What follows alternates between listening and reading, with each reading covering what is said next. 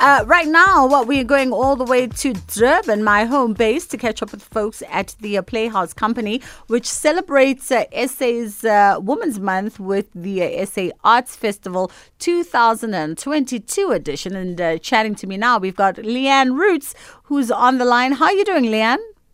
I'm well. How are you doing? Lovely to be with you. Lovely to catch up with you. Uh, there's definitely something going on with our lines at the moment, but uh, let's see if we can uh, get through our interview without any glitches.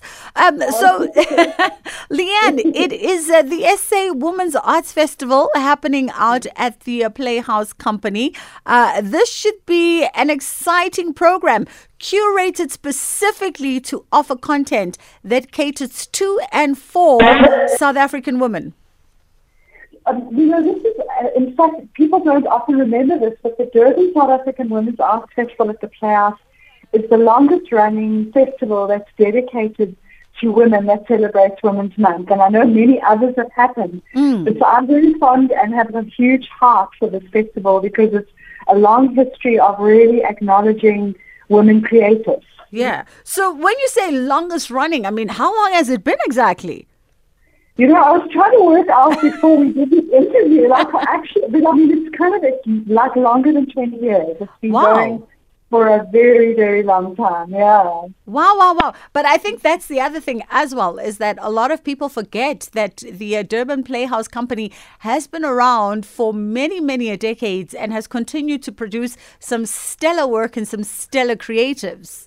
Absolutely, and you know they're running these. Um, you know, like this Women's Arts Festival is an opportunity. They're given opportunities to artists, not just in terms of performance, but there've been these amazing dialogue panels, and also coming out of COVID. You know, we need spaces to reconnect as a community, and I really think it's a, a beautiful impulse that that the players have had. Mm. Now, speaking in terms of um, the uh, curation and the program for this year, what are some of the highlights that we can look forward to? So, in fact, the festival closes this weekend. This is its final weekend. It's been going since the second. All right. And I mean, yes, there have been some amazing performances. There have been some dance performances. Tonight has been the big kind of festival, the glitchy gala performance. Yes. Where they had poetry by, you know, come of our favorite poets, poets like Siphokazi Jonas and Tando Fuz and, you know, just incredible women, um, you know, kind of doing their thing. And then tomorrow, the last day, they've got an extraordinarily beautiful comedy performance. Uh, it's called All Women's Com- Comedy with Jay Naidu, Lisa Bobbitt, and Annie Buerta. And I mean, you know, uh, stand-up comedy is always been such a male domain. You know, the idea of kind of making jokes has always been like a man thing. And these two women are extraordinary. They are just, they're funny, they're witty, they have a strong kind of feminist sensibility. So it's a really, um, yeah, a beautiful highlight to kind of end the festival in a way. Oh man, I'm almost bummed that uh, I'm going to be missing it this weekend um, because also tonight was really, like you said, the, tonight was really the spectacular night. Um, in fact, the lineup was incredible, uh, even featuring the likes of Ami Faku. Um, and in terms of like the dialogues and some of the uh, artist dialogues and panels that have um, happened since the second, what have been some of the outcomes and the themes that were discussed or highlighted, or even points that needed to be addressed? Um, you know, to, for for the purposes of bettering the environment for creatives, uh, whether it's making it more conducive to production, whether it wha- whatever the situations are. Um, you know, what were some of the takeaways from from those conversations? Absolutely, it's a, a beautiful question. I mean, we, there was a dialogue, a beautiful dialogue about gender-based violence and also how theatre and performance spaces begin to negotiate issues around gender-based violence is really important, um, uh, which happened last weekend. But this weekend, um, this Saturday at 12 o'clock, there's a really important um, panel called Sustaining Income, the Arts and Modern Technology.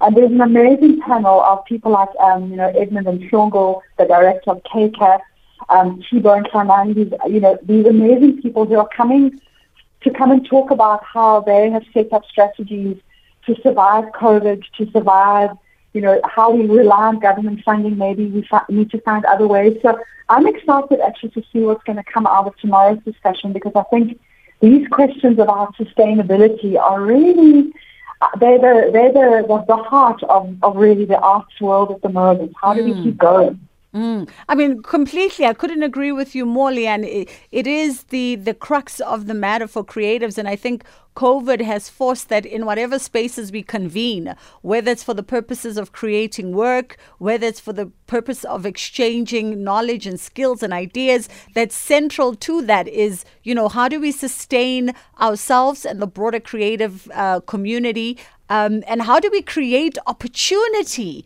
uh, you know, that, that provide longevity for what creatives do. Yeah, absolutely. And I mean, I think, you know, one, I mean, COVID did many things for us, and, and one of, you know, for me as an artist as well, I think COVID has also made us more aware of the fault lines of what's mm. missing.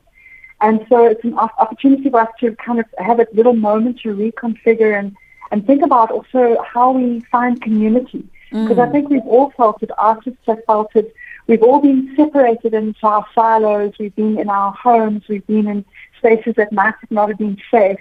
Mm. And so suddenly this idea of kind of reimagining what community is, and I think particularly important for women, you know, for mm. women to kind of find sisterhood, to say, how do we kind of help each other and support each other to find sustainable ways of moving forward in our careers that is really about supporting, you know, and, mm. and yeah, I'm looking forward to it. Yeah, I mean, it sounds like a fantastic dialogue. Um, it's a pity that it is wrapping up in its final leg tomorrow with the last day of the festival, but still a lot to look forward to with that conversation happening at uh, 12 midday. And of course, uh, then it is uh, the uh, star studded comedy lineup that's happening uh, later on in the afternoon. Um, tickets are on sale still for 120 Rand.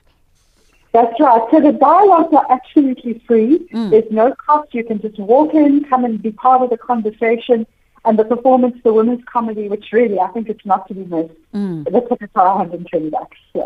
Awesome stuff. Lliane, thank you so much for taking the time. Much appreciated. And apologies for our funky phone line. Um, but uh, it was better to just get through our conversation because it was so short versus trying to find another workable line. So I appreciate your patience with that. Uh, that was uh, Dr. Lliane Rootson. We were talking all things the Playhouse Company, which is celebrating uh, the uh, SA Women's Arts Festival. As you heard from Lliane, it is undoubtedly the longest running uh, festival in the country. Uh, that was your stages, pages, screens, and more.